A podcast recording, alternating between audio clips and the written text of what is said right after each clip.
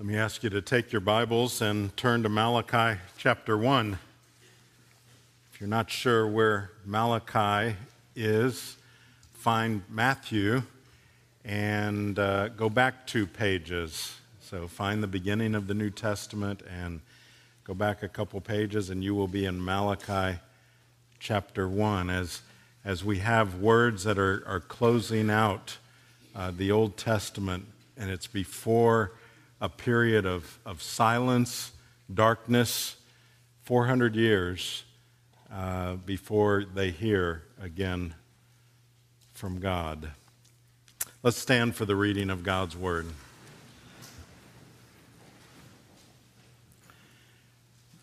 The oracle of the word of the Lord to Israel by Malachi I have loved you, says the Lord. But you say, How have you loved us? Is not Esau Jacob's brother, declares the Lord? Yet I have loved Jacob, but Esau I have hated. I have laid waste his hill country and left his heritage to jackals of the desert.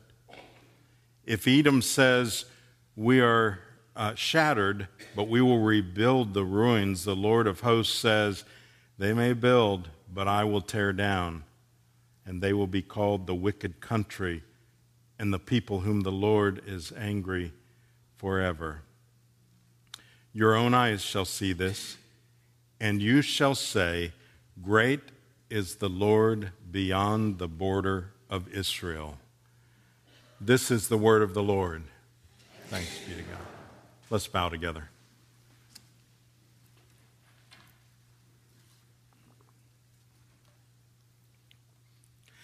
Lord, we would ask now in these moments that you would teach us of what you were communicating to your beloved people. And you saved this. You, you caused it to be preserved to this day so that we would hear that message as well. And so, Lord, will you cause your Spirit to give us open hearts and open ears, open wills to you. And we pray this in Jesus' name. Amen. May be seated.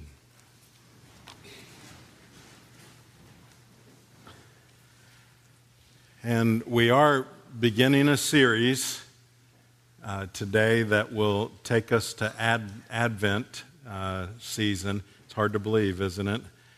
Uh, but as, as I mentioned, these are going to be the last words to his people.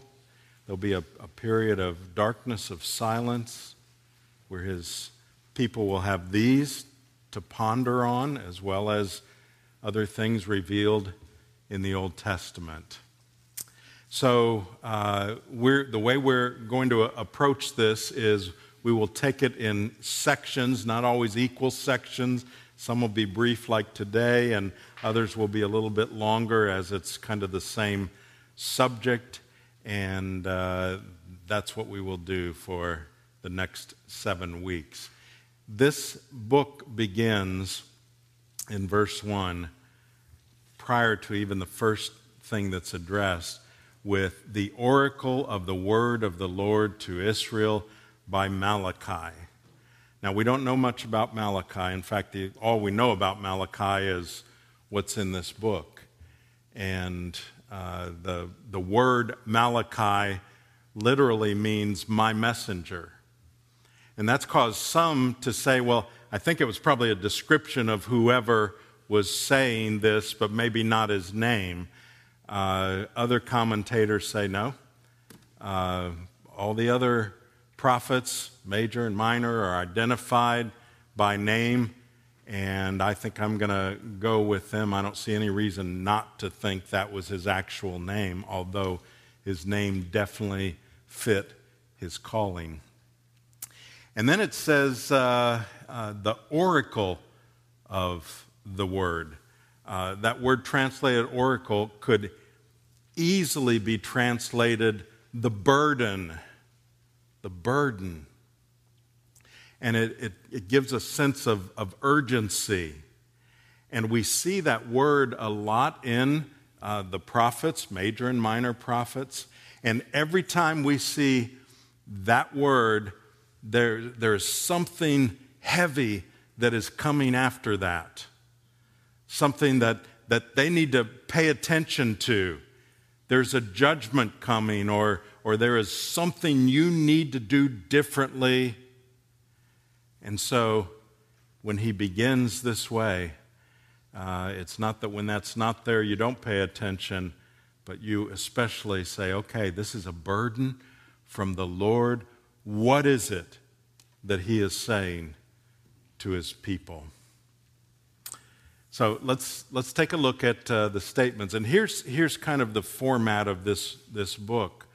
Uh, God will, it's a, a, dialogue in essence. Uh, God will make a statement, and then he will then uh, respond the way they're responding to him. He knows where their hearts are, he knows what their actions are. And so he, you know, he makes a, a statement, they respond, and then he comes back with the essence of his, his message. So his, his first statement is in verse 2 I have loved you says the Lord. Now, that could actually be the theme of uh, Malachi. It starts that way, and everything that is said in here uh, is about His love. Everything that is said in the book, even though some of it's very hard for them to hear, but it's out of His deep love for them. Now, what do we know about His love for them? Well, let's go back farther in the Old Testament. Uh, we're talking about uh, the people of Israel. And here's what we read in Deuteronomy chapter 7. And what we're going to see is that, that his love is absolutely sovereign and it is absolutely unconditional. It is sovereign and unconditional. So listen to what it says in, in Deuteronomy 7, verse 6. He says, For you are a people holy to the Lord your God. The Lord your God has chosen you to be a people for his treasured possession. Do you see the intimacy there? Out of all the peoples who are on the face of the earth. So, there immediately we see his love is sovereign. He makes the choice. He could have chosen all the peoples he could have chosen uh, Israel and some others. He chose Israel to be his people. Then, verse 7 in Deuteronomy 7, he tells why. It was not because you were more in number than any other people that the Lord set his love on you and chose you, for you were the fewest of all peoples. But it was because the Lord loves you and is keeping the oath that he swore to your fathers. So keep that in mind his sovereign love, his unconditional love, and in theology, we, we call that election. His choosing love. So look at the challenge then in uh, that same verse, verse 2 after the Lord declares that He's loved them, it says, But you say, How have you loved us? Now, why is that so offensive? Why would that be offensive to God? Well, imagine this. Imagine that a baby is born to uh, a very loving family. By the way, it's none of these babies here. This is an imaginary baby, okay? All right? So he's born to a very loving family, and uh, the, the father just uh, loves this baby. He works long hours all the time to provide for uh, this child and for his wife, and uh, they are, they are uh, completely committed to that. Uh, the, the child starts school. And so when the father would finish work and come home, he would then sit down with the child and help him with the, their schoolwork, and then play with them, tuck them in, and that's how it goes. And, and he even takes another job, a second job, so that this child can go to the, the best schools and be trained in the very best way. Uh, still, he's at every ball game, every choir program, every play that the child is in. The child continues on to grow, graduates from high school, and uh, goes to college, and so it's a young adult. And his mother takes a, another job so that she can pay for tuition for him while in college, so that he can enjoy going through college without debt and, and not even having to work. The son comes home, and uh, like happens when college kids come home, uh, they have a, a, discussion, the, the parents and uh, the young adult. At, at one point, the father, sensing that uh, this child is not feeling all that uh, appreciative of the kind of life that he has had, the father says, I have loved you. And the son rears up and looks him in the eye and says, How have you loved me? Do you feel it?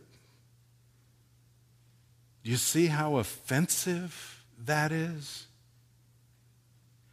Now imagine what God, who did everything to provide for our salvation. What he must have thought when people were saying, How have you loved us? I've called this series Before the Dawn, and we'll talk about that more later. But the other name I thought about for this series was How, because it's in there a bunch of times, but I thought, no, that's not going to make sense to anybody till, till we get through the, the whole uh, book. But but that's what, what happens is that uh, there is that challenge. It challenges God and demands proof or an answer. So, what's the challenge in this case? How have you loved us? Now, let's be clear on this in terms of that challenge. They had no right, and neither do we, to demand an answer from God. There is never a point where that which has been created is owed anything by the Creator. So we are not in a position to demand answers from God, to demand that He do it our way. If God does answer, He could just say, well, because I'm the God of the universe and you're not. Parents, have you ever said anything, not the God of the universe, but you, because I'm the parent and you're not? He could have done that and had every right to do that. So, the very fact that God condescends and gives answers is only by grace. It's His grace, it's not deserved. So, back to the, the question itself how have you loved us? They've forgotten God's works. We see no visible evidence anywhere that you have loved us. Prove it to us. Let's look at his answer. Verse 2, the latter part on down uh, in the next few verses. And it may seem like a very indirect answer at first. Have you, how have we done this? Is not Esau Jacob's brother, declares the Lord. Yet I have loved Jacob, but Esau I've hated. I've laid waste his hill country and left his heritage to jackals of the desert. If Edom says, We are shattered, but we will rebuild the ruins, the Lord of hosts says, They may build, but I'll tear down. And they'll be called the wicked country and the people with whom the Lord is angry forever. Now, let me explain what was going on here. Uh, when God's people, and God's people are represented by Jacob, they're descendants of Jacob, they were taken into captivity. Edom, the descendants of Esau, rejoiced over them being taken into captivity, and not only rejoiced over it, they exploited God's people and took advantage of that, and they, they did it for their own gain. So God's people were feeling unloved because they, they're suffering, and Edom, those other godless ones, seem to be thriving while we're suffering. Now, so God's answer is look, I'm going to take care of Edom. You need to know that. They will not always prosper. I will not let them. Now, let's stop right here because there is a, a little phrase in here that, that some find bothersome. It says, Yet I have loved Jacob, verse 3, but Esau I have hated. Now, that's an important phrase, and it's, it's actually quoted in Romans chapter 9. In Romans chapter 9 in the New Testament, Paul is explaining why election is uh, the way God works and why it's his prerogative. And he uses the illustration of the potter and the clay. And he, he basically, the, the illustration is well, can, can the clay say to the potter, Why'd you make me this way? And, and the answer is, Of course not. Again, that which is created has no right to demand anything of the Creator. But the idea of God hating one brother and loving another, that may be seemed like a strange way uh, for God proving his love for one brother, uh, one people, by, by showing his, uh, how he's passed over another people.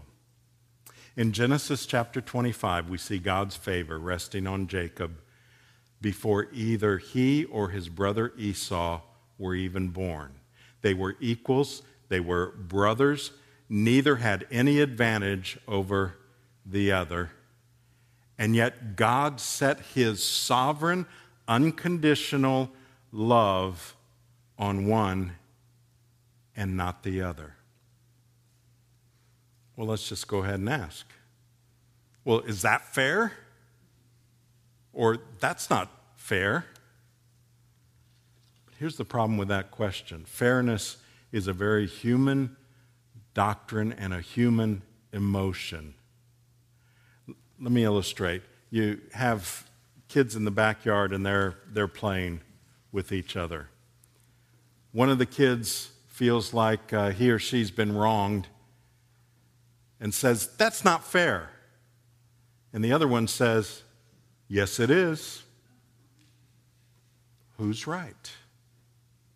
Well, neither will convince the other uh, which is fair, and that's why it's, uh, it's from Uh, someone's perspective. So when we're talking about God, the question isn't what's fair, but the question is what's just?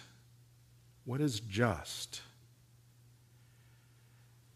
Is it just that God would love one and not another when both sin and neither has anything to offer? Is that just? The answer is no, that's not just. Justice would mean that neither would have God's love. Perfect justice would say, neither can have my love. And so, what is it? The fact that Esau was hated is justice. The fact that Jacob was loved is mercy and grace. So, the question should not be by us, uh, why don't you love so and so? The question should be, why did you love me? Why did you love anyone? And when we, a- we ask that question, the answer is Ephesians 1 out of my good pleasure. I loved you because I wanted to love you. And when that's the answer, it should absolutely drive us to worship Him in worship and in our lives. So, as we apply this, uh, again, talking about before the dawn, uh, the people in Malachi's day had, had prophes- prophecies and promises of restoration. And here they are.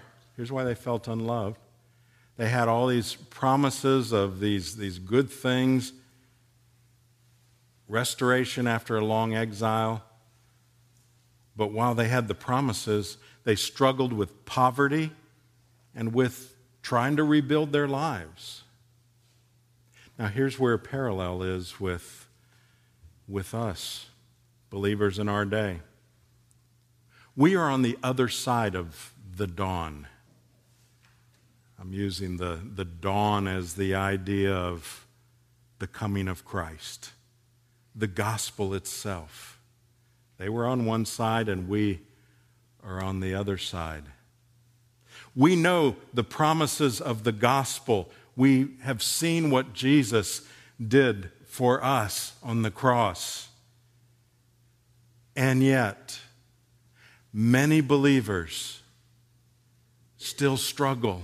There's a disconnect where, far from being victorious, far from being more than conquerors, they are living defeated lives, feeling unloved. So, what's the answer? Well, we need to remember the same answer that God gave through the prophet Malachi.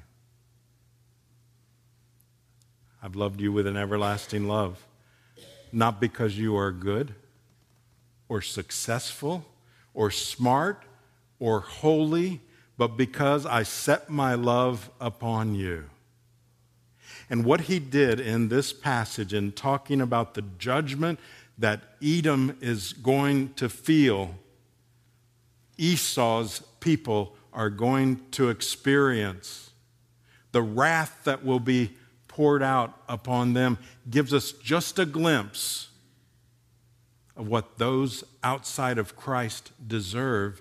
And it gives us another glimpse, and that is what Jesus experienced on the cross, where all of the wrath of God, all of the judgment of God that we deserve to have on us was put on the Lord Jesus on the cross.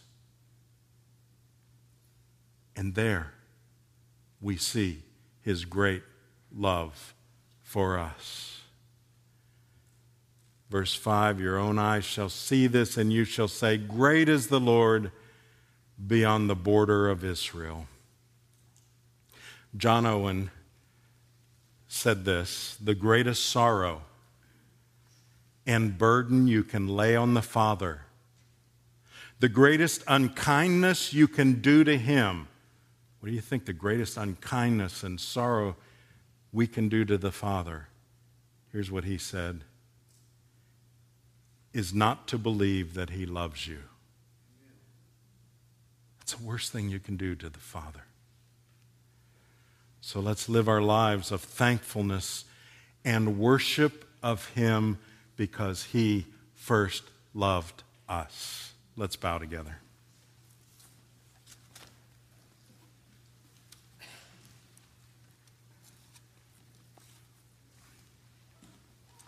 Lord, will you help us, even as we sang earlier, to know how much you love us and not judge that according to how we feel at any one moment, but judge it by what Jesus did on the cross and what your word tells us. And then, Lord, will you help us to live in light of that love today and in the days to come? And we pray this in Jesus' name. Amen.